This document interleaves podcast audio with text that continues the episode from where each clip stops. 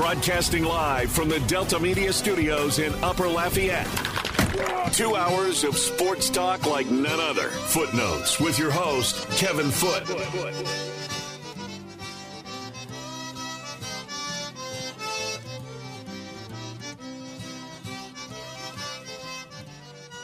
Welcome into Footnotes. Kevin Foote on the game 1037 Lafayette, 1041 Lake Charles, Southwest Louisiana Sports Station on this opening day of Major League Baseball. And you know, I looked at the schedule yesterday. It's not really opening day for that many teams. I, I, I thought it was just about everyone, but it's it looked like it's about a little less than half. Some have already been postponed because of bad weather until tomorrow, Yeah, mine did.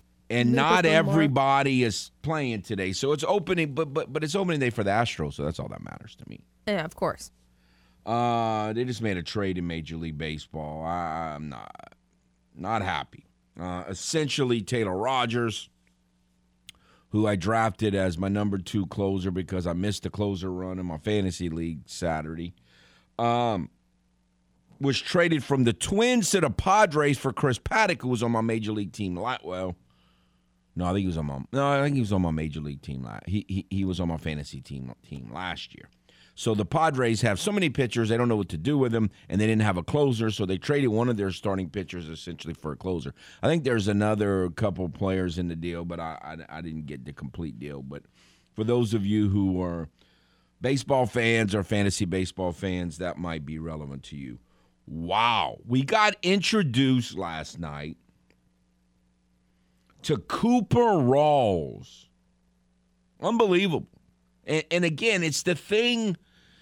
It's the thing about baseball that the other sports they just they very rarely produce. I mean, every once in a while you will get a, a, something like this, where you're about halfway through the year, a little bit over halfway through the year, and someone who the average fan for that team's never even heard of steps up and delivers a really an incredible performance. Cooper Rawls, all season long, he's a junior college transfer from Tyler Junior College in Texas, and he- all season long he had thrown two innings and gave up three earned runs. His ERA was over 13. And, you know, he was essentially not on anyone's radar. So last night, the Cajuns are playing in Ruston, second game of a two game midweek little series against Louisiana Tech, who came in with an RPI of 31.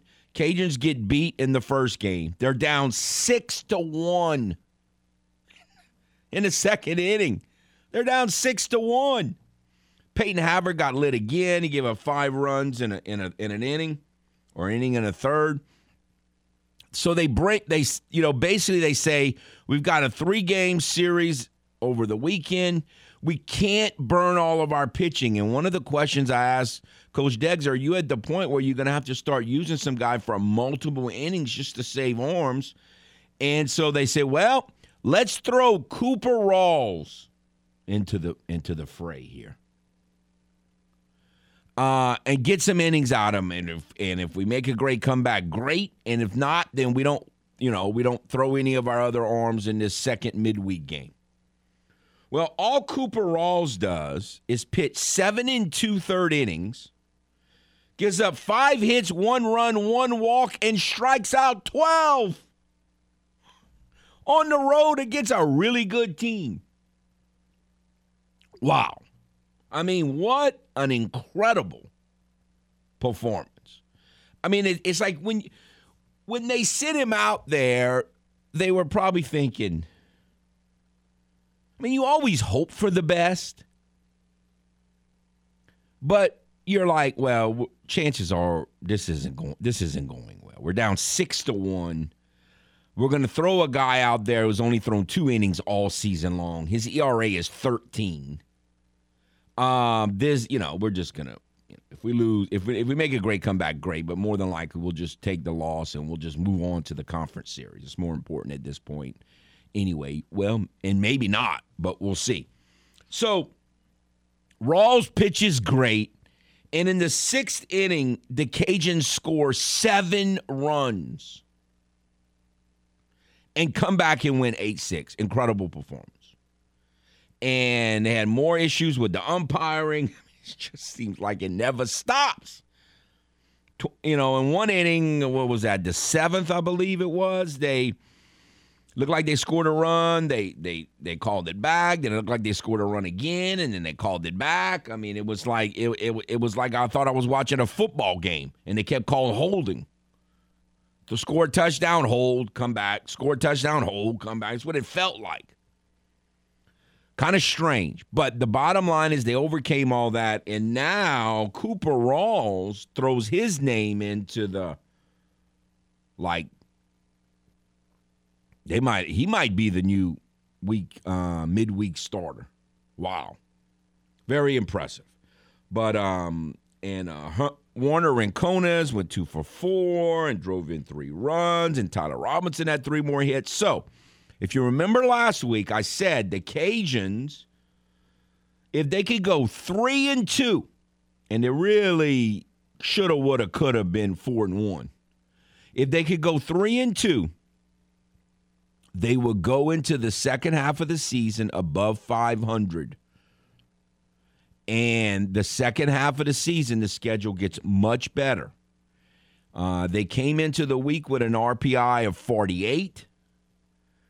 Their strength of schedule was eighth in the country, and this and it's not going to finish eighth in the country. So I think the strength of schedule will start will go down the rest of the way, and the RPI, if they can get some wins, will go up. So we'll see how that play. Now, that doesn't mean they have an easy schedule. They still got to play Texas State three times. Texas on the road. Texas State's having a fabulous season, incredible. Still got to play LSU and Rice, and they they, they, they, they, still have some tough games. Don't get me wrong, but it's not as cons- or it's every game you play is against a, a really good team. Um, so we will see how that plays out. But what a what a spectacular performance on the softball side. You know, we talked, we interviewed Coach Glasgow yesterday, and we talked about how scrappy McNeese is, and they are. And, and the Cajuns basically gave a game away last night. They made four more errors. They gave up four unearned runs. They got 16, well, 14 hits and only scored five runs. So the offense didn't score enough runs. The pitching was fine. They gave up six hits in 13 innings. Uh, but they gave up four unearned runs, and they didn't. And and they had the game won. They scored two runs in the eleventh inning, and then in the bottom of the eleventh inning, uh, they give up a run. They look like it's two outs, a runner on. They're up by a run, and they strike the girl out. The ball gets by the catcher, the runner scores, tying run scores, and they lose in thirteen. Just want to first of all, you you have to use a bunch of pitchers, and and then you end up losing in 13 innings. So an agonizing loss for the Cajuns, and now they will come home to play a really good Troy team that has an ace pitcher. And so, you know, they're going to have to regroup pretty quickly. So that's what went on with baseball and softball last night. A tremendous victory with a with a just sparkling performance out of nowhere, and then an agonizing loss for the Cajuns. All right, as I said, it is opening day. Uh, Astros will play the Angels tonight, 8:38 start. And of course, you can hear all that action right here on 103.7. It is um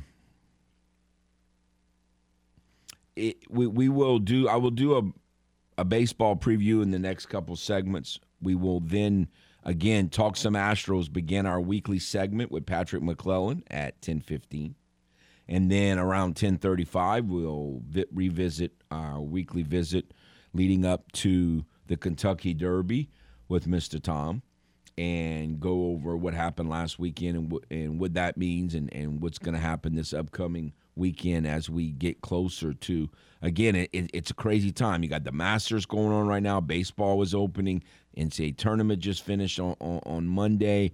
And then you know, we got the NFL draft. Three weeks from today, three weeks from today is the NFL draft, and then the week after that is the Kentucky Derby. So it's just you know in this five or six week period here, a lot of big events is going on or going on, a lot of them.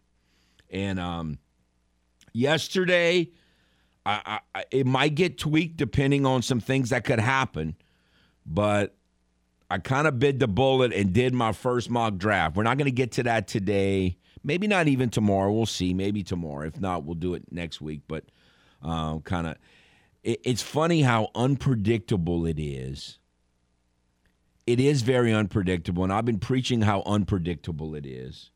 And I, I should I've been around long enough to know, especially with this current regime, to try to predict what the Saints are going to do. You can get yourself in trouble. But other than the, the the idiots that keep picking the Saints to pick a quarterback, which is just silliness, just a, in my opinion, an ignorant prediction. Um, most people are kind of settling on the same prediction with the Saints. It's weird. It's like, is it really going to be that that cut and dry? Like, it just seems like the the the closer we get, once you get past all the quarterback silliness, which if I see as a, somebody say the Saints will pick a quarter, I just I just dismiss it and move on. I mean, it's just silliness. But um, it's I mean it's all it's in a draft of complete unpredictability. It's seemingly, um, people are starting to really settle on pinning the offensive tackle and Olave to wide receiver. And I mean, it, it, I, I, I, I've been fighting because I don't want to do that just because it seems like everybody's doing it.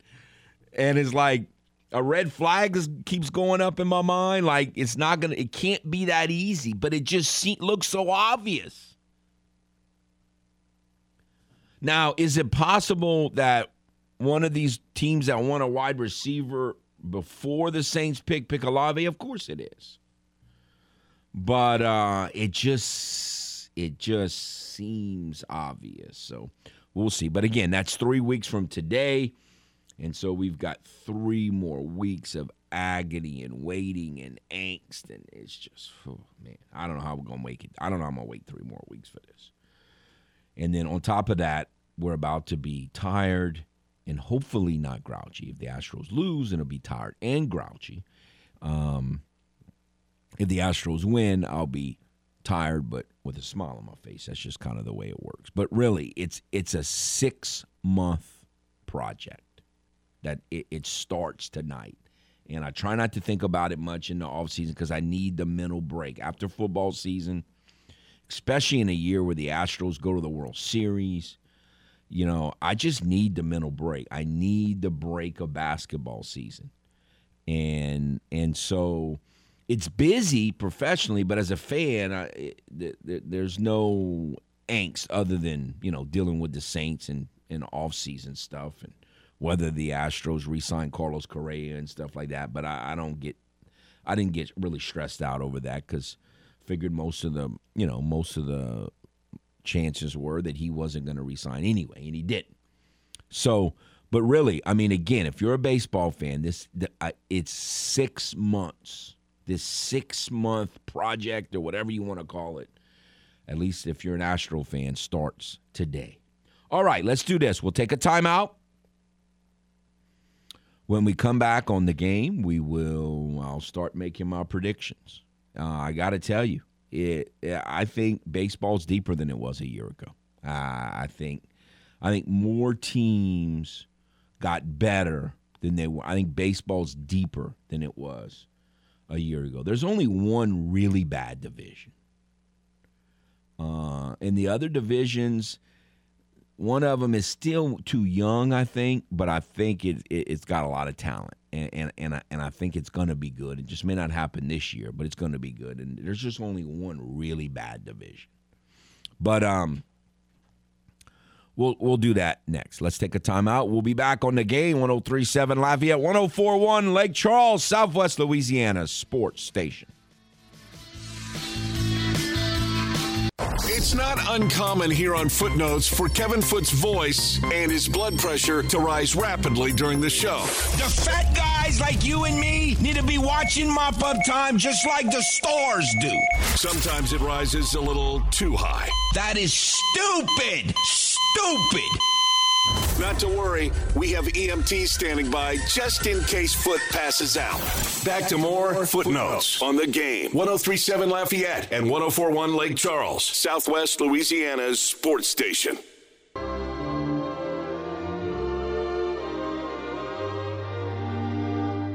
Yes, yes, yes. It is indeed a long way there. We're on opening day. We got a long way before October and the World Series and the baseball playoffs start. Welcome back into footnotes. Kevin Foote on the game 1037 Lafayette 1041 Lake Charles, Southwest Louisiana sports station. Before we get to some baseball predictions on opening day, want to remind you about Festival International and the great prize pack we have.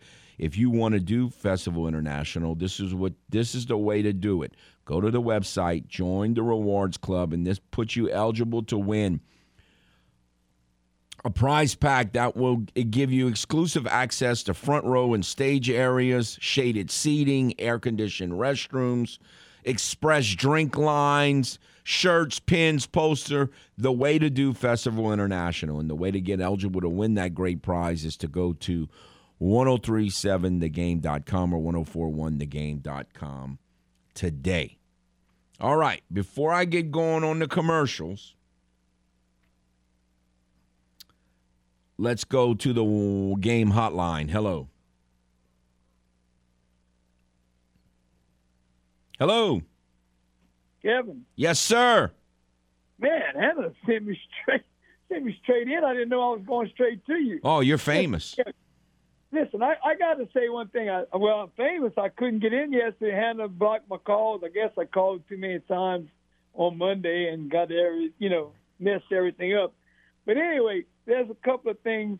First thing I want to say is, does Hannah really, really understand? I mean, I'm not trying to minimize her interest in professional baseball. Does she really comprehend the longevity and stamina and endurance that No. you have to have? No, but she she's She- trying. I mean, she's just dipping her toe in the water here. So you got you you got to start somewhere, Manny. I mean, Listen, no, I she has no idea what's about to ha- start. But no. look, dude, she realized what she's in for, having No. to deal with you till October. She realize that this goes on until at least October? Yes. I mean, you know- no. I mean, again, she'll she'll learn. I mean, you got to learn. I mean, I, I was here when it first started. The last time I started internship, I was here for the first couple of months actually of uh, Major League Baseball season last year. I actually was producing his show, so I, I don't worry, I know.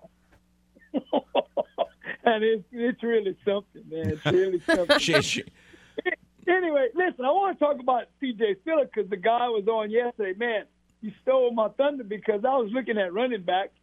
You know, later on, because I mean, we're going to need a running back somehow or another. Obviously, we know that our uh, Las Vegas got, boy is going to be suspended, yes. and uh, you know we don't we don't have an adequate stable of running backs. Man, let me just tell you now, Spiller. I don't think he's quite as uh, good as uh, you know uh, capability as uh, Kamara, but I think he's uh, you know just a notch or so below as far as coming out and being that same type of guy. He he really catches the ball well. They use him a lot.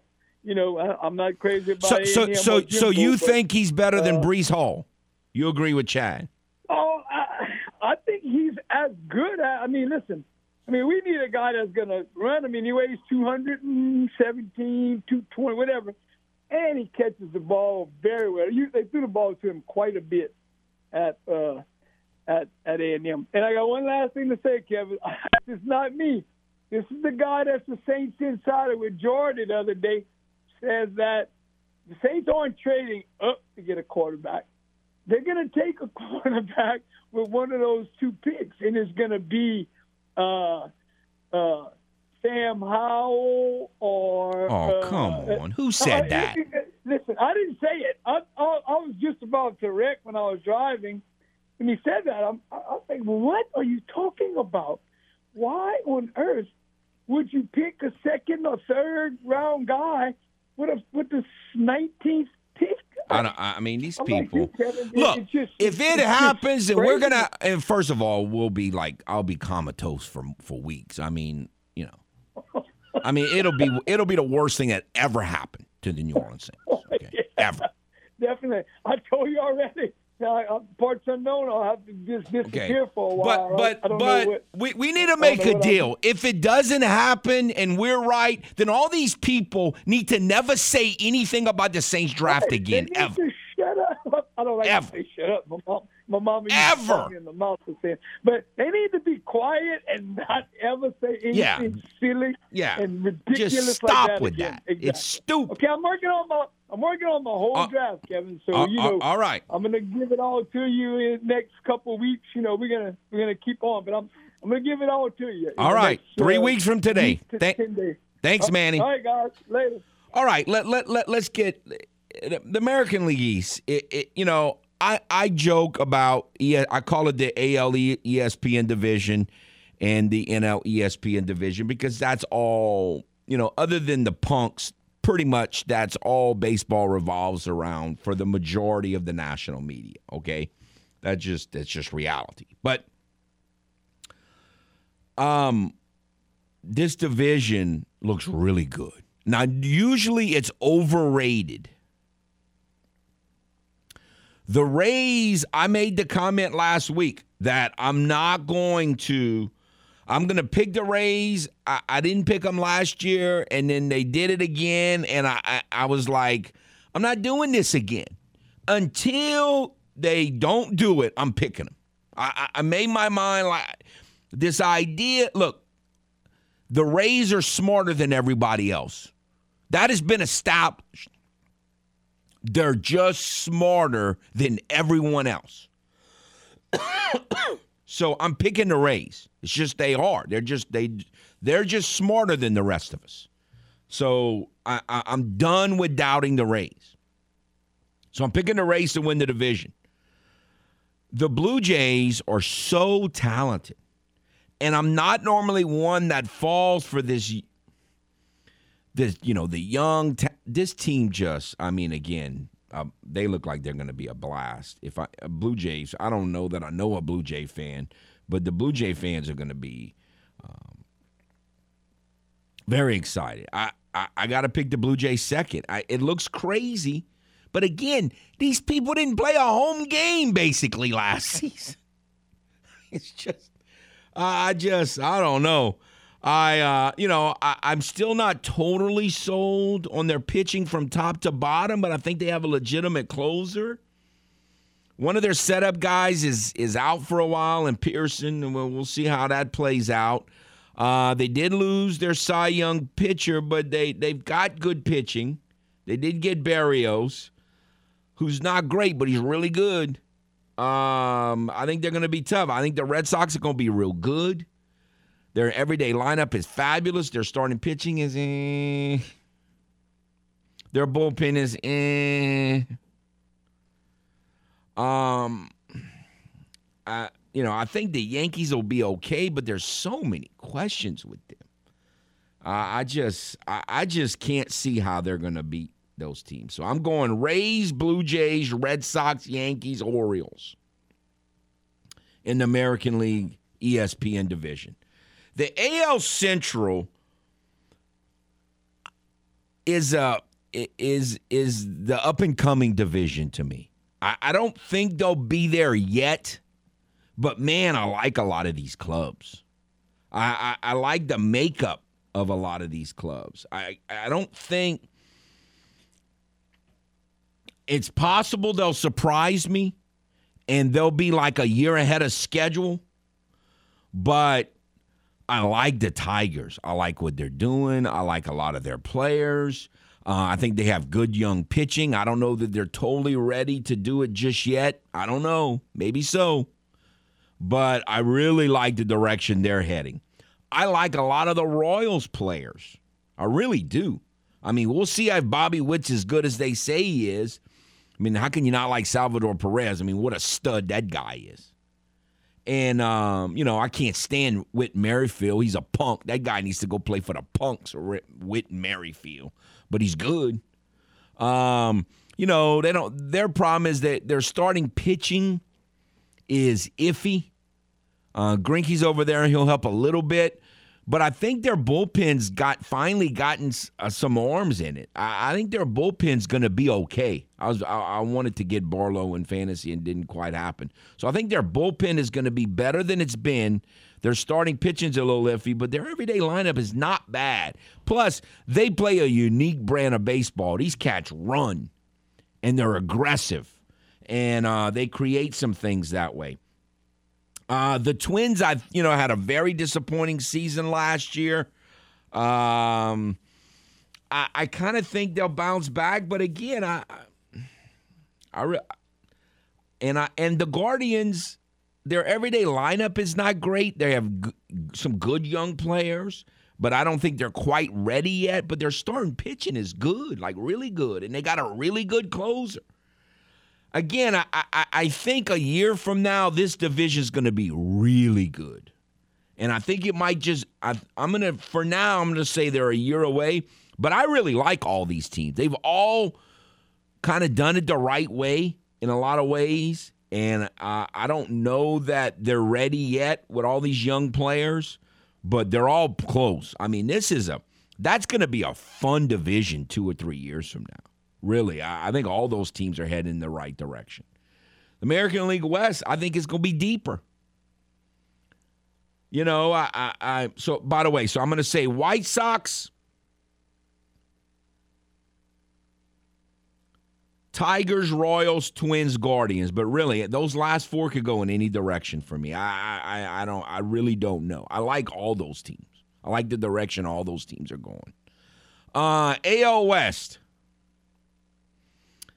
I'm I think the Mariners fit right in there with all these other teams from the American League Central. I I, I don't I think they're ahead. I think they're a little bit ahead of those teams. Um, but they have a lot of good young players. I I think the Mariners are going to be are going to be good. I think the Angels can't help but be better as long as Mike Trout plays, you know, half the season. Their their starting pitching can't do any worse. They got a good closer, but they just don't have any starting pitching. Um, I think the Rangers are going to be better. Um, they put a lot of money. They got good players. It would not surprise me if they finished in the top three at all. The A's have kind of given up. I don't know what the A's are doing, but they just gave up. Um, so I'm going to go Astros, Mariners, Angels, Rangers, A's, and I, I, I, it would not surprise me at all if the Rangers finished third and the Angels fourth, because I, I really think I just don't. The only reason I didn't pick the Rangers is because I just don't really like their starting pitching. Although it would not shock me at all if Jon Gray has a good season. That would not surprise me at all. Uh, and Hearn's a little better than people think, but I still don't think overall they get any injuries in pitching, they're going to have trouble. Uh, American League. Remember this year you got three wild cards. So I'm going to say the wild card teams are the blue the Blue Jays, the Red Sox, and the Mariners. Blue Jays, Red Sox, Mariners uh, are going to be my predictions to to make the playoffs, and so we'll uh, we'll see how that plays out. All right, we'll take a timeout, come back, and move over to the National League on this opening day on the game, 1037 Lafayette, 1041 Lake Charles, Southwest Louisiana Sports Station. Are you fluent in Footlish? Not to worry. We're here to help with the Footlish Dictionary. Used to be fat. Used to be fat. A six time MLB All Star who got fat late in his Houston Astros career and stopped hitting, but signed with the St. Louis Cardinals, got in shape, and once again hit also known as Lance Berkman. Now, back to the man with his very own language Kevin Foote and Footnotes.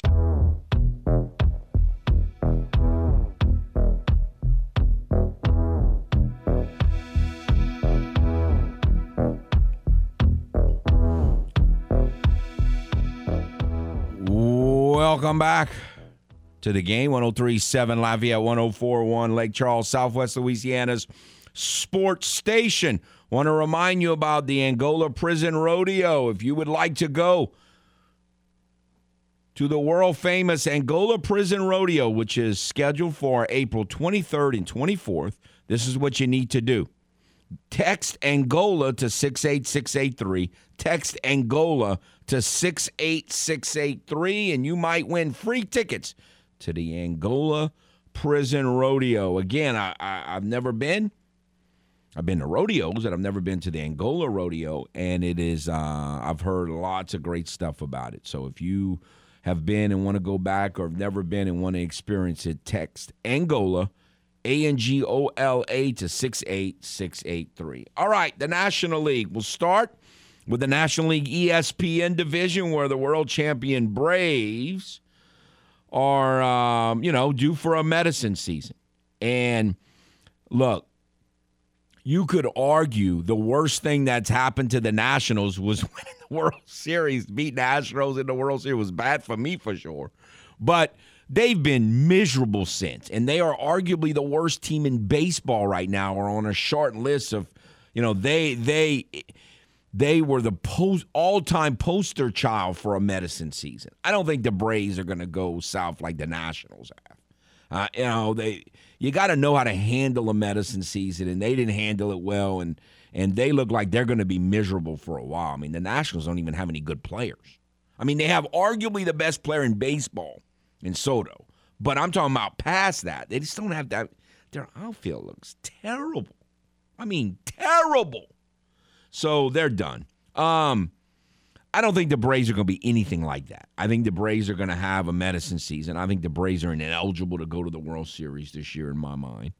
Um, but I still think they have way too many good players to to like you know be miserable. I looked at it this way: the Phillies last year went 82 and 80. The Phillies led the major leagues in blown saves. I think they blew 35 saves. Their bullpen was miserable. Now, they got Corey Knebel, who I don't think is great, but he's an upgrade. I think as they currently stand, I don't think the Phillies can do it. But I expect that they'll get a, at a bullpen arm around the All Star break and maybe a closer. Uh, if they just if they just of their 35 saves, if they reduce that to 25 blown saves, not even half, just improve by 10, that gives them 92 wins and they'd have beaten the Braves by four games.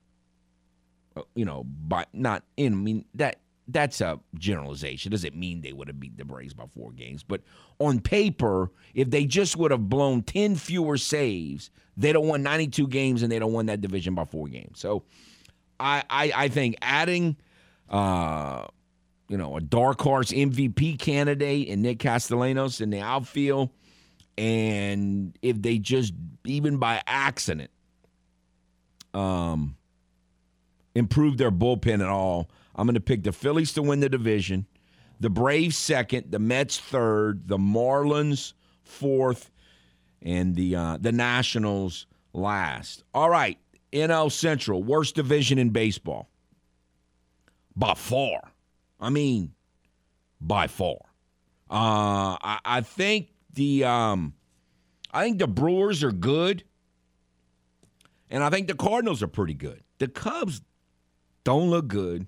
The Reds don't look good, and the Pirates don't look good. I mean, three of your probably five bottom teams, other than maybe the A's because they've given up, maybe the Diamondbacks and the Orioles. I mean, it's like, man, the prospects for the Cubs, Reds, and Pirates this year do not look good at all. Now, the good thing about that, if you're a Brewer fan or a Cardinal fan, is you should be able to make some hay in your division. You really should.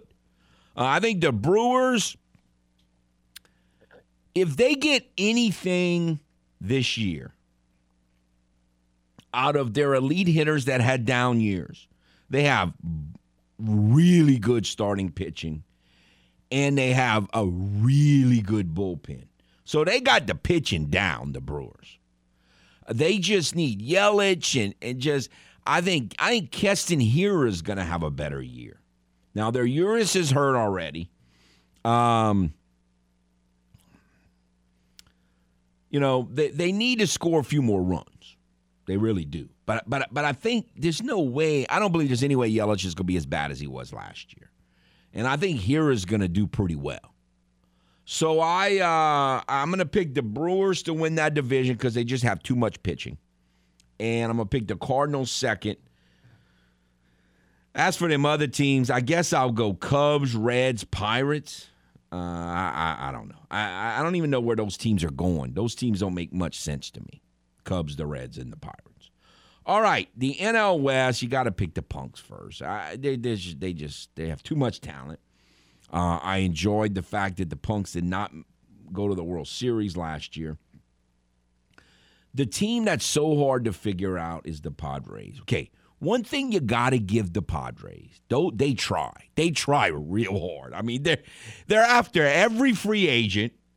They, you know, they just made a trade. I mentioned it at the top of the of the hour. They just traded Chris Paddack in, in a deal to get a closer because they didn't really have one. The bad thing with that is I picked Dinelson Lamet thinking he'd be their closer as on my minor league, and, and now my my one of my real other pitchers that I drafted. Rogers is now their closer.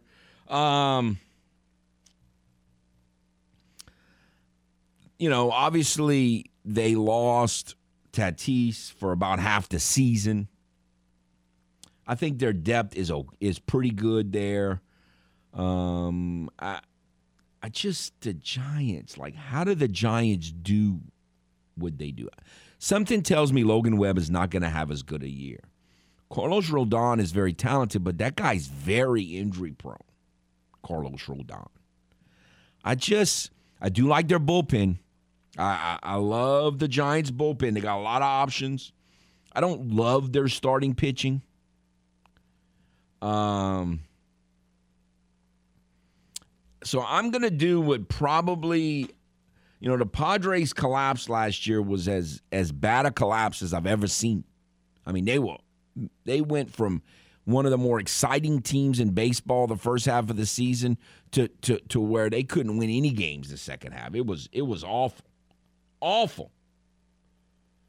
Um so I'm going to I'm going to kind of go against the grain and I'm going to say all that E for effort that the Padres have given over the last 2 years cuz they're trying. I mean, they try really hard to win. It just hadn't happened for them but I'm going to say it's going to pay off. I, I, like their starting rotation. Course, a lot of it's going to depend on whether Clevinger's. If Clevinger's healthy, they're going to their rotation's pretty good. So, you know, they got a punk in their rotation who probably just needs to go play for the punks. But, uh, but I really like Clevinger, and and but but he but he's injured, and so. Um, but I, am gonna. I thought about it. It's a, it's one of the rougher decisions, but I'm gonna say go Padres. So I'm gonna go Punks, Padres, Giants. I don't know Rockies, Diamondbacks. I just don't like the Diamondbacks have so many bad players. I'm gonna say Rockies, then Diamondbacks. But I mean, who knows between those two? I'm gonna say Rockies, then Diamondbacks. All right. As for the in the playoffs, I've got wild cards. Um, going to the Braves, the Cardinals, and the Padres. There's just so there's just man, there's five there's six really bad teams in the National League. Like really bad. I I, I don't I, I think there's only two or three really bad teams in the American League. I the National the American League Centrals, I I, I mean I again I mean it wouldn't shock me if two or three of the teams in the American League Central have a losing record, but I bet you it won't be far under 500. I just don't think they'll be embarrassing teams. I, I think there might be a year away, but I think they got pretty good players. Good, they got good plans. I, I don't even know what the plans are for the Rockies, Diamondbacks, Cubs, Reds, Pirates. Now they don't even have. If they have plans, it's not readily apparent. It's like, what are they doing? Those teams, awful. But um, Right. So I'm to say Padres, Cardinals, Braves. Okay. You as far as the World Series, The Braves are ineligible in my mind, so you can't pick them. Uh, I still don't. I, I picked the Phillies to win the division, but I just, I just don't think they have enough pitching to go to the World Series. Uh, I'm not picking the Punks because I hate them too much, and it's too it's too boring to pick the Punks. Everybody in the country is picking the Punks, and you know last year everybody in the country picked them, and I didn't, and I didn't pick the I didn't pick the right team, but at least I didn't pick the Punks. I'd rather pick the wrong team and not pick the Punks than to pick the Punks and be wrong. So that was that was great. Uh, and so I'm going to stick with the, what I did last year. I'm going to stick with the team that has the most pitching, and uh, in terms of the starting pitching and the bullpen, and just hope that they hit a little better this year. So I'm going to pick the Brewers out of the of the National League, and the American League. I, I just, I just don't know. You know, I'm not going to pick the Astros, uh, just because it's I, I just not good at picking my teams to to go that far. Um, I still don't trust the White Sox, even though they look really good, and that was my pick last year. Um, I'm gonna say Blue Jays, and I know that's kind of the the the pretty boy, the the the um, not pretty boy, but the the popular pick, but they are just they are just something. I uh, they got so much talent. So I'm gonna say Brewers and Blue Jays in the World Series. I'm half embarrassed to say that, but I really, I don't really see these other teams doing it. But we'll see. That's why they play the game. I think the depth, other than the National League Central, which just looks awful. Um, I think the depth in Major League Baseball. I think there's gonna be more good teams, more teams that have plans, more teams that have good young players and futures than a year ago in Major League Baseball. So we'll see how it plans, how, how it uh, plays out. All right, we'll take a timeout. Come back. Finish out the first hour on the game 1037 Lafayette, 1041 Lake Charles, Southwest Louisiana's sports station. Are you fluent in Footlish? Not to worry. We're here to help with the Footlish Dictionary. Grinky dinky dong. Grinky Dinky Dong. Noun. A quirky Cy Young Award winner with a funny name for the Houston Astros, also known as Zack Greinke. Now, back to the man with his very own language. Kevin Foote and Footnotes.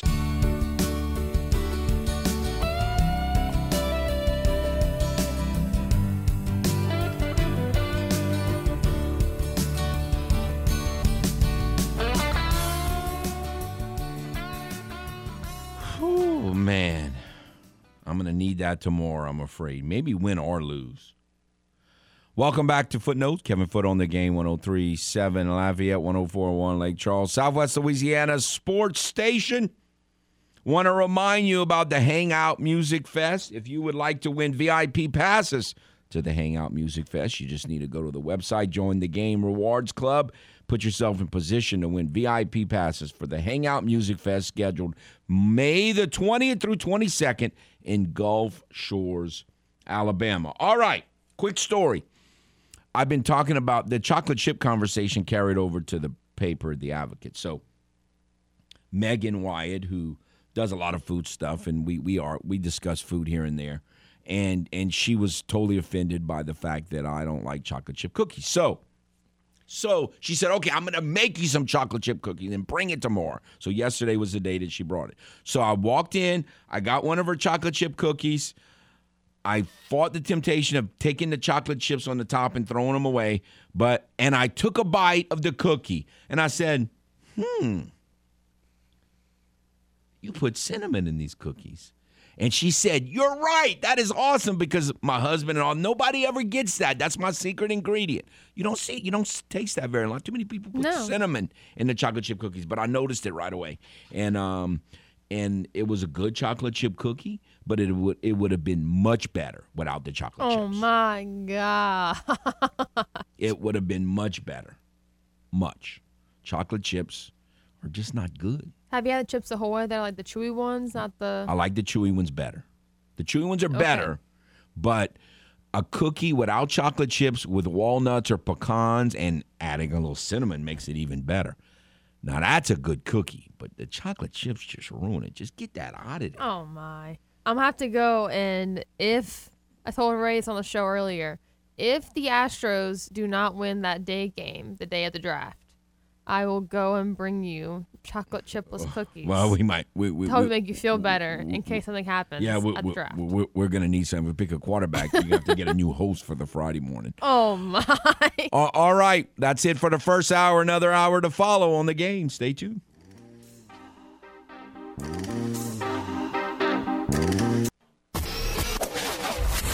Broadcasting live from the Delta Media Studios in Upper Lafayette. Two hours of sports talk like none other. Footnotes with your host, Kevin Foote.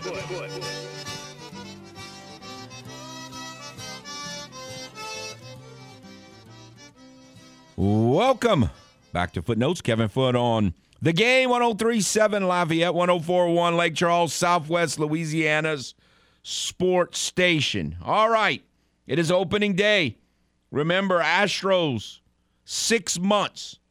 I think Manny gets it. It hit me this morning. It's like, all right, I hope you're ready. I mean, it it begins today. I mean, it's just like I know one person that's not ready. My wife Michelle. She is not ready for the start of baseball season. I um I don't know. We'll see if I'm ready. Astros have won 9 in a row, which I don't really like. I like that I got to enjoy opening day victories in those 9, but I don't like knowing that going into tonight's game. And if I say that tonight, my wife and daughters are going to jump all over me because they believe in all that jinx and stuff, and I'm not a, really a big believer in that. I'm not a believer in that at all. But I um I um you know we'll see. I I don't like losing to certain teams. I don't like losing anyone, but I certainly don't like losing to you know MVP Central. I don't hate all their players. Um, but some of their players really get on my nerves. I don't really hate their manager. I kind of like him actually, but uh, but I, I hate you know all the MVP talk about him. Kind of makes me kind of makes me sick. So we'll see. All right. So uh, any thoughts? Uh, the game hotline is 706 0111, 706 0111. Any thoughts you may have about opening day, about the draft? We talked about that when Manny called last hour.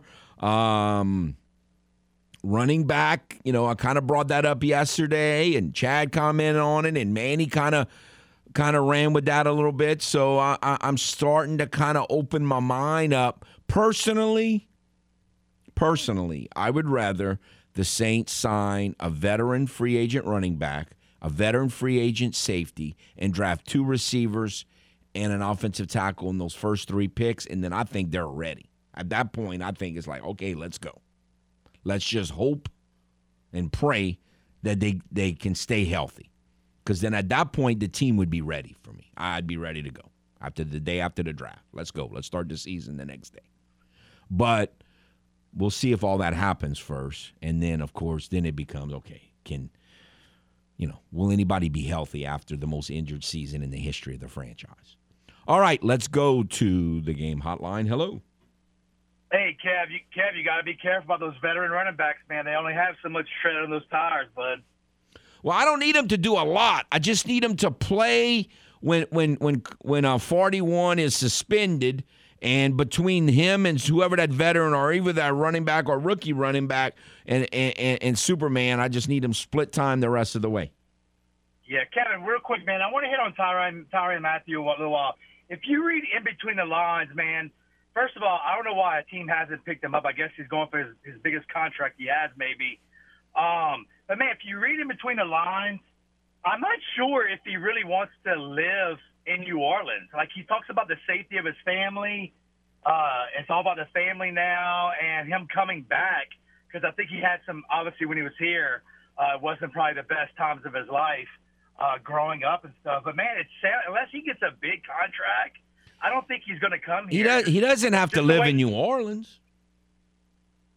Well, just the way I mean, I don't know, just the way just the way uh, he's been talking lately, it doesn't really sound uh, that he wants to be back in this area. Uh, that's just my opinion, man. But uh, Kevin, why is he why is he not signed yet, my man? I'll hang up. Well, I mean, I don't know. I'm sure it's a contract thing. I'm sure he's being patient. Uh, there's three or four veteran f- safeties that haven't signed. I, I don't.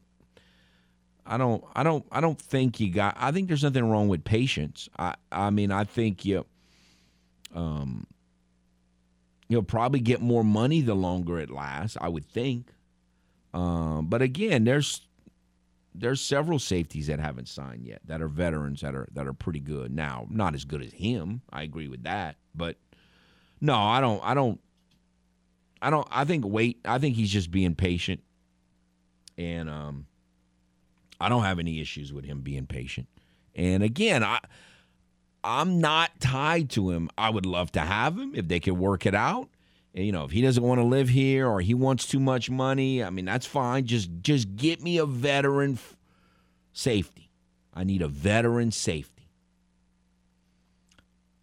And I'm I'm opening up my mind to what Manny and Chad have talked about where where you draft and I because I brought it up Monday or Tuesday, whenever that was. I I'm opening up my mind to maybe that second or third round pick being a running back and not going the veteran running back option. I just, I don't know. I just, sometimes running backs hit the ground running more than wide receivers and tight ends. No question about that. And, and look, if they pick a rookie running back that they like, whether it's Hall or Spiller or whoever in the second or third round, I'll be I'll be excited. I'll, I'll be good with that. But um, but I really, really would like to get two wide receivers in a in a in a in a tackle. But we'll see. All right, one more call before we get to a timeout, uh, and go to the game hotline. Hello, Hey, bro. howdy. Draft time, but you got me confused, dude. Last year, at this time, or a little bit later than this time, you were telling me, or the rest of us, that this might be the best wide receiving corps the Saints have ever had. Now, of course, you were including My- Michael Thomas in the conversation, which he's back, Right. but it's basically the same cast of characters. Well, why I, all of a I, I, we well, just because. I mean, I, if we do, I mean, if we do what we're talking, then it definitely will be the best wide receiving corps. The Saints have never had a good wide receiving core ever, and Well, so. last year you were saying it was the best. Oh, I I, ag- I. I think it's very possible that it would have been. Yes. Okay, but it, we still got Smith. We still got. We didn't know how good Callaway was, and I think he's a legit three-four receiver. We still got Mighty Mouse. We got Michael Thomas coming back. So in my book, drafting one receiver in the first or second round is plenty for now. Well, the problem with that is, what if he's hurt? Oh well, I mean, you can say that about every position. Then we need a quarterback. Yeah, but I- what if I- they get hurt? Well, we don't need a I mean, quarterback. it, it's. I'm just saying, on paper, it's the same guys that you loved last year. No, I got, you need to I got.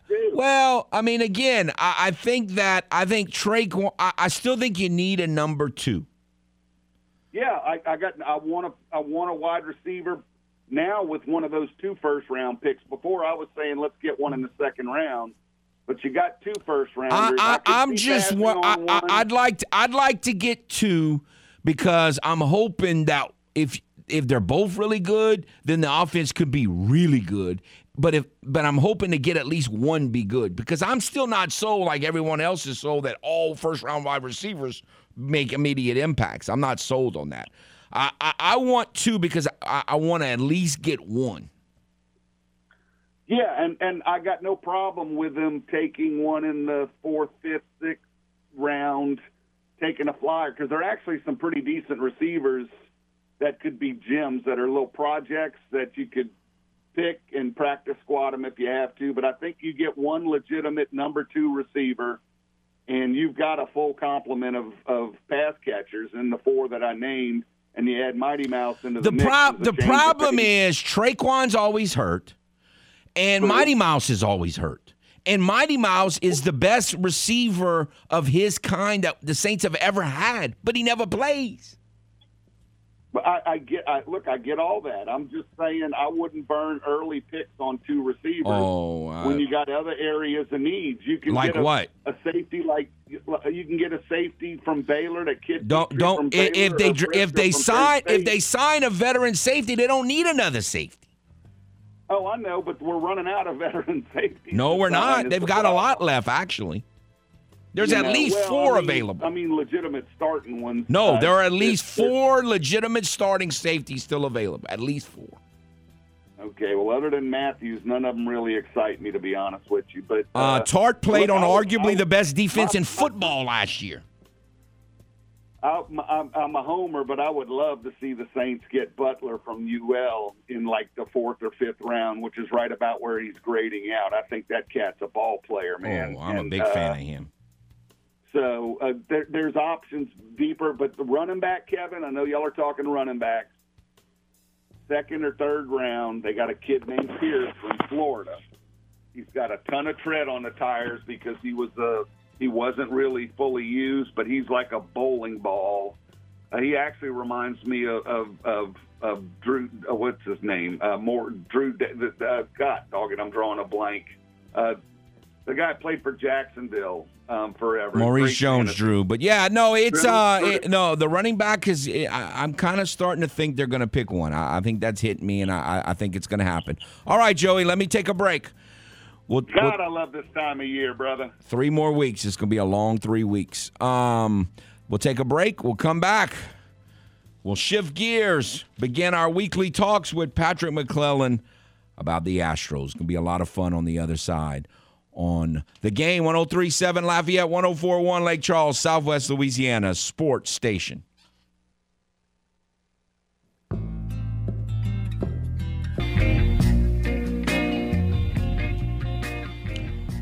Welcome back to Footnotes. Kevin Foote on the game. 1037 Lafayette, 1041 Lake Charles, Southwest Louisiana's sports station. All right, we're going to begin a weekly segment here. It's opening day for Major League Baseball.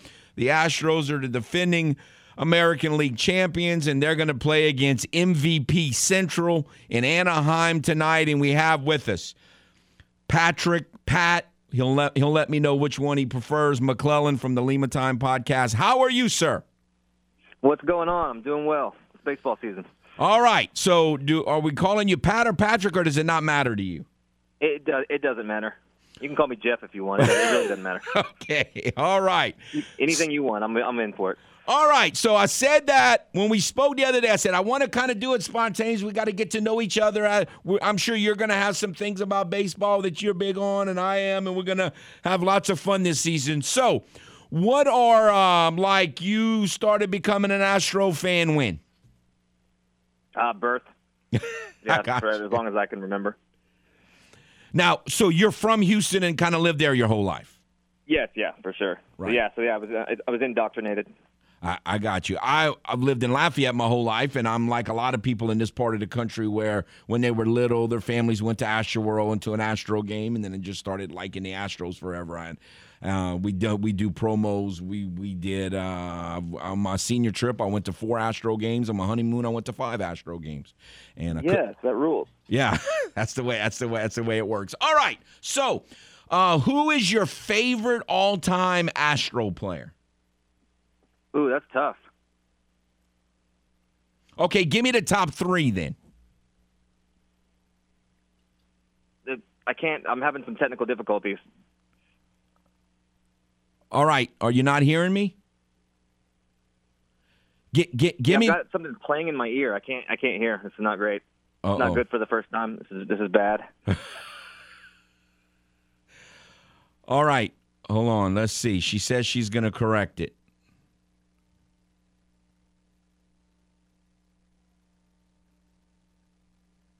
All right, so I'm not sure what's going on there, but I uh, don't remember that happening anytime. But um, anyway, we're gonna um, we're gonna try to get back with them. Are we good? All right. Whew. All That right. terrifying. So sorry about that. So uh, if you if if if if one is too div- how about three? Who would be your top three Astro players ever? Uh, man, it it changes all the time. I I I, I grew up with the the Killer Bees, so I mean, it probably it's got to be Biggio, it's got to be it's got to be Berkman, and then uh, man, I I'm gonna I'm gonna throw Altuve in there I got you. as a, as, a, as an all timer already. But yeah, I think that third spot would be uh, rotating between uh, just a ton of people. All right. So this season, um, what what what would you say is your number one concern going into this season for this team? Lance McCullers, Lance McCullers. Um, you know, last year Lance McCullers, I you know, I it, like I say all the time, he he, he kind of drives me crazy because you love him because he, you know he's fun.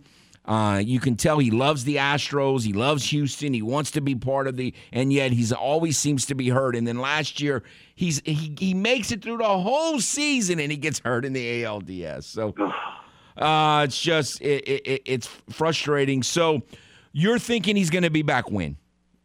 I I don't know. I I, it's I think it's pretty disconcerting that uh, he goes a whole off season and then comes and he's not ready and it hadn't healed properly. That's very concerning to me. I'm I don't like that at all. So whenever they're vague about the return date, that's usually bad. So I, I really legitimately don't know.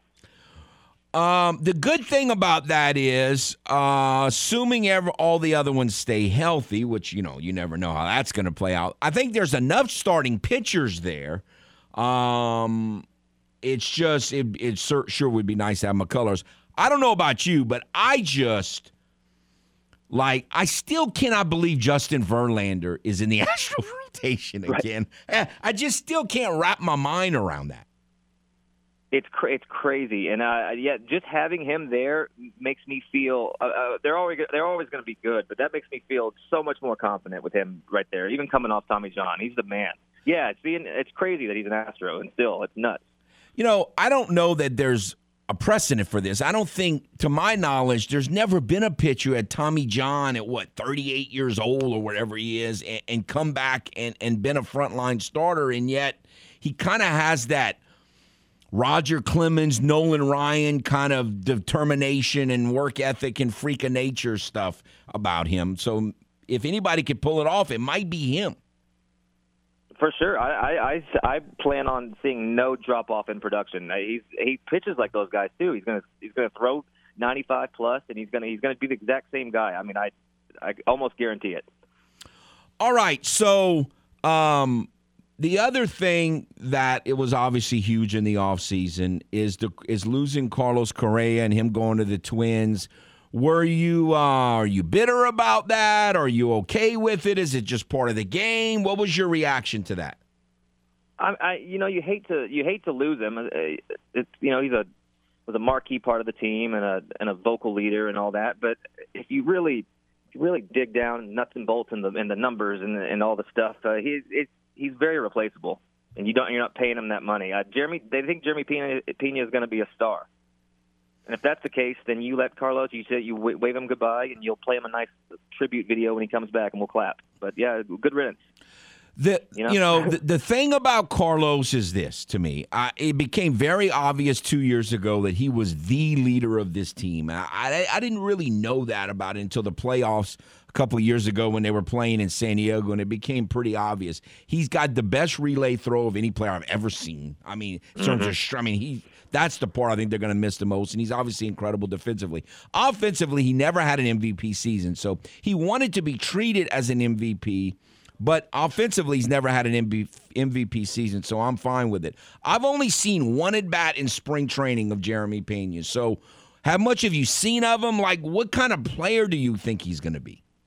Well, he's he's had a. Uh, so I don't I don't put too much stock in spring. I don't know about you how you you I, I spring know. training. I I don't care. I don't care if they're terrible. I don't care. I don't care if they're great. But he did hit he hit 335 or something, I, or at least he was a few days ago.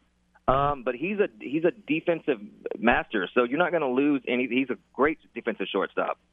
So that's gonna you- you're not going to see any drop off uh, from that standpoint. And if he can hit and just has and has a little he has some pop. I mean, Correa, uh, he don't the the cheating year was his only really good hitting year, which is a little bit was a little bit dicey there. But he, I mean, Correa never hit 30 home runs, hit about 270. I mean, that's good, but that's not great.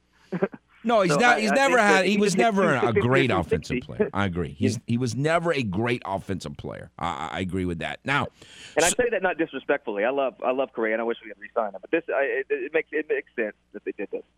all right. So, do you think long term they look at Pena as a leadoff hitter? Like I, you know, I think they're going to hit him eighth or ninth, and they need to until he kind of gets his footing. And I'm hoping that's what they do. Take as much pressure off him as possible. But do you think long term he's a leadoff hitter, or what kind of hitter is he? Yeah, yeah, I think that's potentially uh, a possibility. I, I think the beauty of this this team and this lineup is that you could literally place him wherever you want, and it won't matter. I, I like him at the back of the lineup too, kind of as a, as a catalyst back there, and just kind of get his get his swings, get his good at bats, and uh, maybe see some pitches. But I, I have no idea. I'm I'm I'm like you. I um I just know that the they the club thinks highly of him, and uh, Altuve does, and uh, Robinson Cano, uh, the, uh, people that that know him and have played with him said he's a, he is a, a star. So uh, that hearing that kind of talk gets me pumped. All right. I, I think the key to this season um, is Alex Bregman. And, uh, you know, he obviously was was fabulous um, in 19. The last two years, he hasn't done very much. Most of that, I, I'm assuming, has to do with injury. And, and, and, and here's the way I look at it I, I am convinced that Jeremy Pena can give the Astros offensively what Bregman gave him last year. So Bregman just needs to surpass what Correa gave him offensively last year. Yeah. That's kinda how I'm looking at it. Yeah, that's and that's pretty easy to do. That, that, there's no pressure with it, with with Tucker playing as great as he did last year, and then another year for Jordan. Like you don't have the, the lineup's so fierce that I mean Bregman's probably going to put the pressure on himself, but because we're all watching and it's time for him to come back and do something. I, I agree with you though. That's the, he's the if, if he just if he click, it clicks back with him, he's I mean the team's going to be the murderer's row. I mean they I mean it's wild. All right, so center field. Um, there was a lot of talk, and by the way, one of the I don't know if we'll get to it today. I, I'm a nickname guy, and so um, we we we um, we, we won't get in that today. We'll get into that in the next couple shows, and as we talk about these players, my nicknames will come through. But I call um um I I call um Tucker Icky because he remind he was so goofy when he first came up that I, I he reminded me of Ichabod Crane. He reminded me of Ichabod Crane, so I called him Icky. So That's hilarious. That's a good nickname. They- I'm in. I like that. That's funny. they were talking about moving Icky to center, and I really lo- I've grown to really love him as a player, but I don't want him in center field, and it sounds like he's not going to.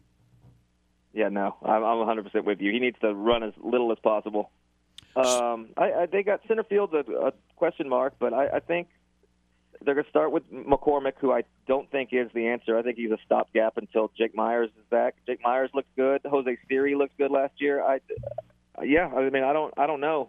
I, I'm pretty sure it's not McCormick long term. So, but that's nice. You can platoon out there. You can, you can afford. They can afford to do that. Did you know Brinson? He, he- you know, I remember when he came up with the Marlins. He's never really had a good year. They sent him down. Do, do, do you anticipate him getting? You think they're going to go to him at all this year with any, with any injuries at all, or you think that's just a spring training body? Yeah, I- you with this team, you never know. I don't know. I mean, Dusty doesn't. He doesn't rest them, rest players like kind of like AJ Hinch did, where it was just like uh, they're getting days off, or even fake injuries where they'd get ten days off and and stuff. I don't, but I, I they he plays everybody. So I I think that he uh, might not even need injuries to get some spots, uh, and especially if the division is as bad as I think it's going to be, uh, they're going to be able to play around with that. Hopefully by the All Star break. A little cocky, but Wow. I'm- I'm- All right. Well, let's I go mean- there because I think the. I mean, obviously the A's have given up. So I mean, the the biggest competition the last few days has been the A's.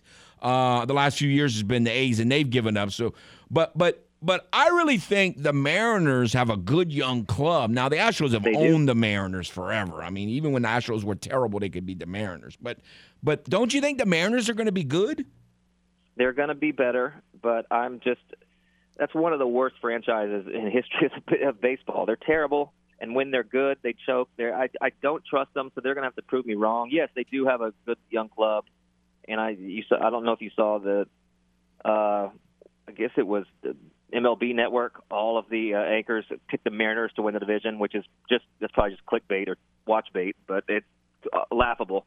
But yeah, no, I'm with you. They're going to be they're to be better, but they're not they're not ready to compete with with the Astros. And the Well- Angels will be 82 and 82 again. Like no matter what, that's what they always are, and that's what'll happen again. The- and that's it. There's no other competition. The only thing that worries me is, you know, I, I, well, a lot of it does, but the, the Rangers, I still don't think they have starting pitching, but their their everyday lineup is not bad. They spent some money. I mean, I, you know, we finally got rid of a Seager who owned the Astros, Kyle Seager. I mean, they couldn't get that guy out, and, and, and then now his brother comes to the Rangers. Yeah, he used to kill us when he was playing with, with Seattle too. Um, yeah, they they've got some. They're still not there yet, but they're they're putting some pieces there. They're, I mean, I think they're going to be still pretty bad. But uh, yeah, that's going to be an annoying team to play where they can in a series might pop off and you know score a bunch of runs. So I mean, yeah, I I, I, still don't respect the Rangers, but they, they're a couple years away from uh, from being back. Well, in I hope their pitching continues to be terrible, and I hope they can get It will. Garcia out consistently this year instead of those two game winners he hit against them last year. So, look, I hope you're Yeah. right about the division, but I, I, I picked the Mariners as one of my wild cards. So we'll see how how. The- I, I'm, I like that. I think that that's fair, but I, I think that they're, yeah, that they might be that last wild card spot, and I think the Astros run away with the division, potentially winning 95, 95 plus games. So All right. they're going to have a pretty, pretty great year. How worried are you about that Brent Strom, who's kind of been the master pitching coach, has left? And I, I still don't understand why he left. I, I, I'm kind of under the impression that he thought Dusty was not going to be here anymore, and so he left. I, I've never heard that him and Dusty didn't get along. Uh, like, what's your take on the whole Brent Strom thing? I don't know. I thought I had it all. It was all crystal clear, and he was just ready. He was tired of it, and then he took the job with Arizona. And I think he just wanted. I think he lives in Arizona. Is that true? That's where he he lives. So like that was just kind of like a wanted to go home, and he had give one more year. I don't know. It was kind of weird that he retired, and then all of a sudden he signed somewhere else. But uh, so I've never heard of anything but just glowing reviews of of him. So I he's apparent. Yeah, he's apparently the best. So I, I don't. It's, there's got to be a legitimate good reason for that. I, I think it's just close to home, and he's decided to get a chance with the the Diamondbacks. He was just like, I'll sign here. So I, I think that's the case, but I have no idea. I'm speculating. All right, so I have I'm an odds guy. So my biggest concern about tonight is that the Astros have won nine straight opening days, which I love. It's fun winning opening day. So are they going to beat the Angels, or are they the odds going to get them? Oh yeah, I don't know. I don't know how you are, but I, if you've got a if you got a streak going on one side, you gotta you gotta go ride with- go with the chalk until proven otherwise. So I say that for them winning tonight, and, that, and same for going back to the another ALCS. Until it's proven otherwise, you got to go with the chalk. All right. So one more question before we let you go. Who is your most like of all the teams? You know, the Astros have had different rivals depending on the decade. Who who would you say is your most hated team or most hated rival during your years as an Astro fan? Uh, I still hate the Cardinals. I mean, I still I hate them. I hate the Cardinals. I hate the Cubs. Um, uh, I hate the Dodgers fans. I don't like the, they don't really play the Dodgers, but I don't like the, their people. The, the players are fine; they're a good team. It's more. It's more my. I have more grievances with fan fan bases. So uh, yeah, it'd be the it's the Cardinals because I actually legitimately hated those My players. my nickname for the Dodgers is the Punks, so I just call them the Punks. So just so you know, when we'll we'll we'll, we'll revert for, refer Nice, to them as the like, Punks like here and there. I'll, Yeah. I'll learn. All, I'll learn all the, the vocab. Yeah. All right, sir. I appreciate it very much. Thank you, and we'll have fun. Hopefully, we have at least four or five wins to talk about when we talk next Thursday. Thank you, sir. Sounds good. All right. Have a good one. All right. Man, he's down on your Mariners. I know. I'm glad you didn't tell him You let him know. Hey, He's- just letting you know. Heads up. Not as high on your Mariners as I am. No, it doesn't seem like anybody is as much as I am. But you know Well, what? It's he- gonna be fine. He said that I didn't see this, but apparently there was a, a panel of ESPN guys who, who all picked the Mariners to win the division. It's because they hate the Astros, probably. But uh, hopefully that's on. You know, hopefully that doesn't happen. But uh, but again, I picked him as a into I- the playoffs. I mean, all I like, yeah, like you said, I'm putting my toes in the water. All I'm hoping for is that they do better than they did last season, and I mean, they were good last out. year. They almost Yeah. made the playoffs. They yeah. were close. They're, So they're good. All right, we'll take a timeout. We'll shift gears. Uh, reunite with Mr. Tom, and he can give us an update on the Florida and Arkansas Derby. I think there was a little bit of a surprise winner in there. We'll get Mr. Tom's impressions next on the game. 1037 Lafayette, 1041 Lake Charles, Southwest Louisiana, sports station.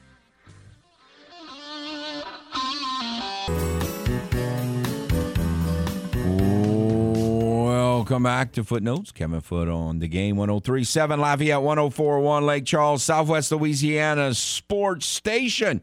Want to remind you to go to the game clubhouse and put yourself in position to win a $150 gift certificate to Mr. Lester Steakhouse, but you can't win that great prize unless you go to 1037thegame.com or 1041thegame.com. Join the clubhouse. You might win.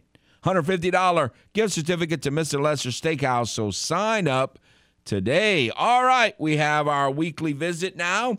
Kentucky Derby um, prep lead up to the Kentucky Derby first Saturday in May with Mr. Tom. How are you, sir? I'm doing good, Kevin. Thanks for having me. And here's another man that, that I'm sure is somewhat excited about opening day as well. Oh, well, not so much excited about it, just kind of confused. You know, a lot of double headers this year. It's going to be interesting. Oh, I, I, absolutely. All right, let's jump right into the Arkansas Derby. Uh, am I uh, the the horse? The two horse that you talked about seem like they finished second and fourth. So tell me about Cyberknife here. Cyberknife's a nice horse. He's been a nice horse all along.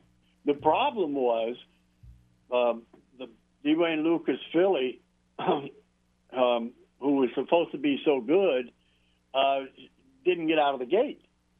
And, and the bottom horse, We the People, just wasn't good enough. So when the D. Wayne Lukas horse didn't get out of the gate it, it, and had to run late, um, it just made it different.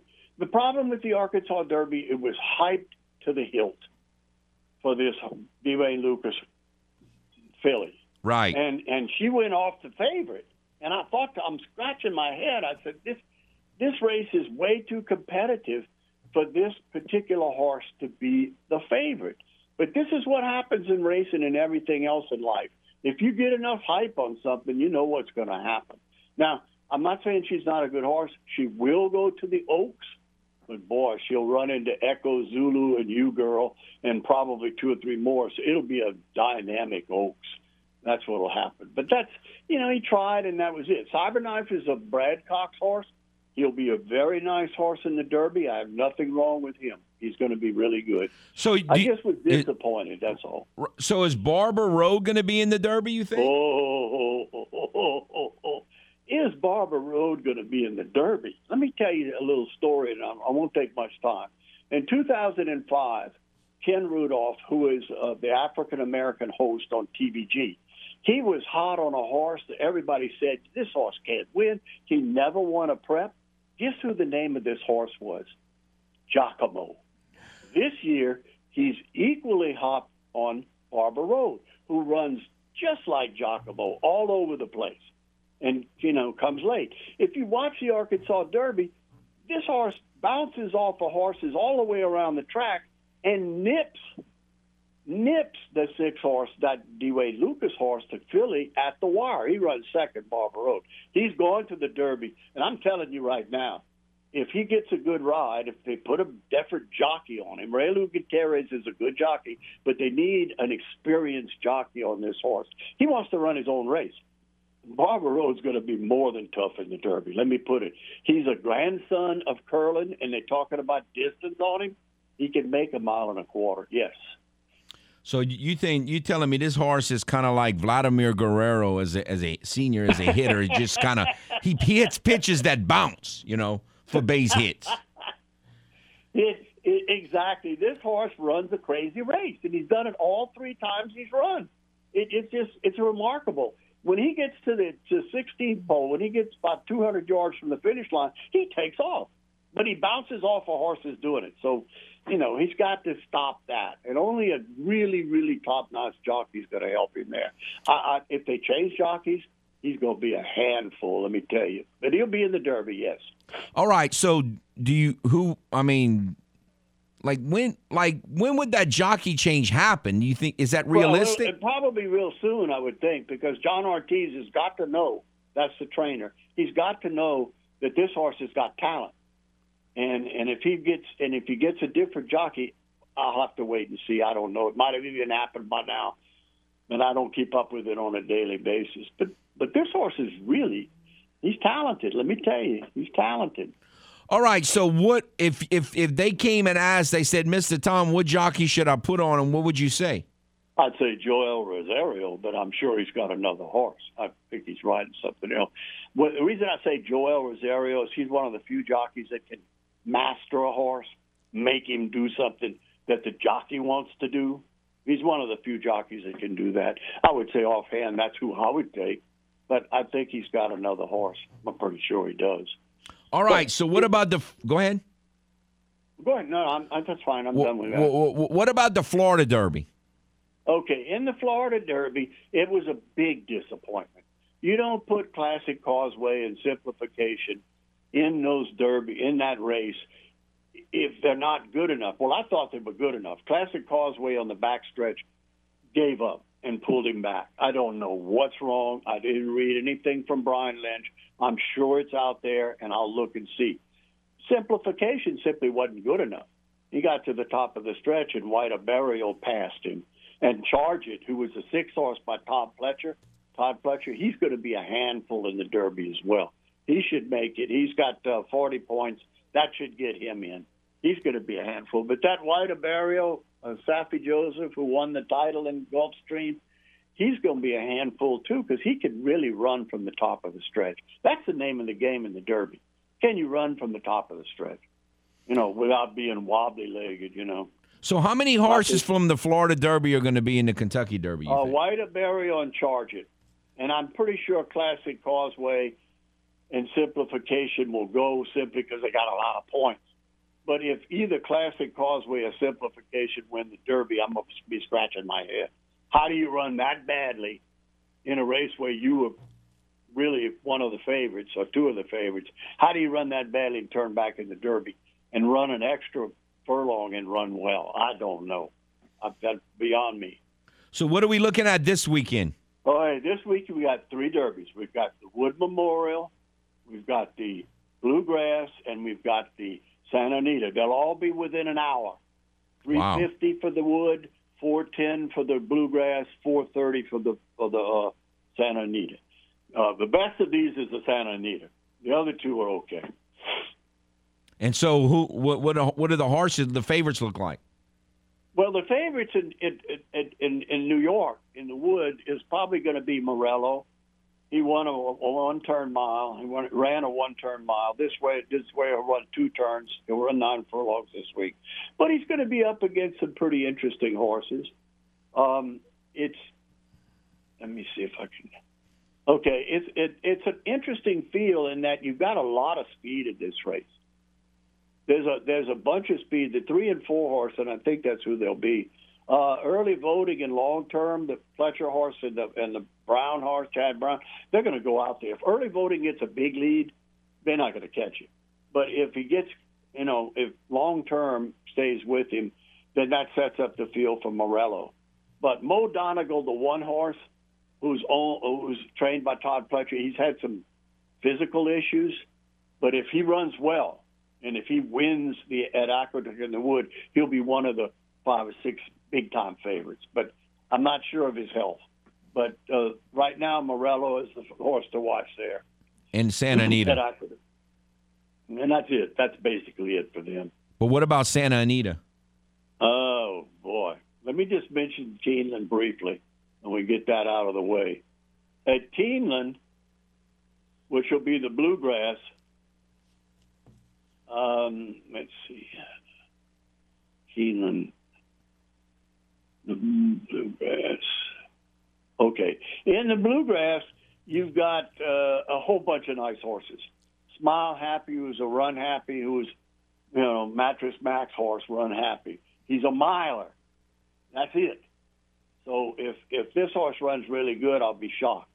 Um, Blackadder, Smile, Happy, Rattle and Roll, uh, Emmanuel, and the horse I like is called Zandon. Zandon is Chad Brown's horse, and I think he's the best of the lot. But let me tell you right now, this bluegrass is not really strong. It's not really a strong race. And now we'll get to Santa Anita. Let me tell you, yes, you have six horses in Santa Anita, uh, Kevin. Six horses, right? Uh huh. Three of three of these horses in the Santa Anita Derby this weekend are the best horses in all of the three-year-olds. The best of all. That's including Epicenter. These three horses are better than all these horses, and they're running in the same race, and they all want to run on the front. I mean, take a look at this race Saturday. If any, if anybody's listening, if you want to watch any of these three races, the one at Santa Anita is the one to watch. So, what is the, The likelihood that all three will get to the Kentucky Derby? They all three should, but they know they won't because Messier doesn't have enough points unless he wins. And Tabita, who's paid 1.7 million dollars for, hasn't even run at all yet in in any of these cases in any of these races. No, he's a maiden, but he's faster. It's hard to explain. Forbidden Kingdom, uh, Messier, and Tabia or Tabia, or however they say that. All three of them want to run in the front, and all three of them faster than Epicenter. Now, does that make sense? No. I mean, who's going to win? Who's going to get enough points to get there? One of them's going to be left out because they won't have enough points. So, do you Messier think? had- So, you think Messier's going to win, or who do you think is going to win? um, Ta- uh, Kevin, I, I don't really know. I really don't. Tim Yakteen has the two Baffert horses. That's Messier and Tabia. And Forbidden Kingdom is Mandella's horse. But none none of these horses has ever been behind. you know what I'm talking about? Right. None of them have ever been behind. So something's got to give, right? Well, Something's got to happen. well, and we'll hear about it next week. All right. So it's Yeah, it, it's get sure it's enough. get it's getting closer. What are we? What three weeks away? Four Well, four weeks away. well, it's exactly a, a month away. Exactly a month. month, the seventh to the seventh. Yeah, the seventh of May, Get and that's it. get getting closer. After so week, go ahead. after this week, we'll be done. I mean, we don't have anything left except the Lexington, which is a few points two weeks from now that could get in. But that's it. You you either got the points or you're not in. One or the other. All right. Well, we'll review the Santa Anita and the Wood next week, and uh, also on the Bluegrass. We appreciate your time, sir. I hope you can stay up and watch the uh, Astros win tonight. Oh Lord, it's a late game. No, no, no. Oh yeah, I don't They're like I don't like it either. tonight? No, they play uh, at the Angels, MVP Central. 8:38 Well- starting time. You can hear it right here on uh 1037 Lafayette. Thanks for your time, sir. Take care. Thank you very much, Kevin. Thanks All for right. We'll be back to finish out the show next on the game. 1037 Lafayette, 1041 Lake Charles, Southwest Louisiana's sports station.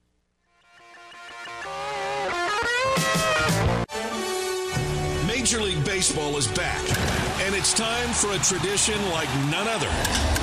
Old school baseball guys arguing with the analytical crowd on why RBI should still be relevant. Show us that million dollar arm, because I got a, oh, I got a good idea about that five cent head of yours. No, but seriously, what the heck is war? Yeah. What? Who comes up with this stuff? You're killing me, Smalls. Now, back to more baseball talk here on the game. 1037 Lafayette and 1041 Lake Charles, Southwest Louisiana's sports station.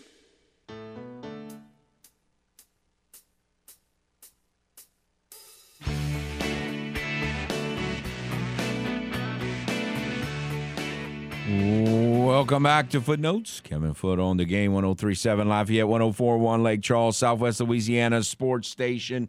Well, tomorrow we will be analyzing base Major League Baseball games for the first time this season.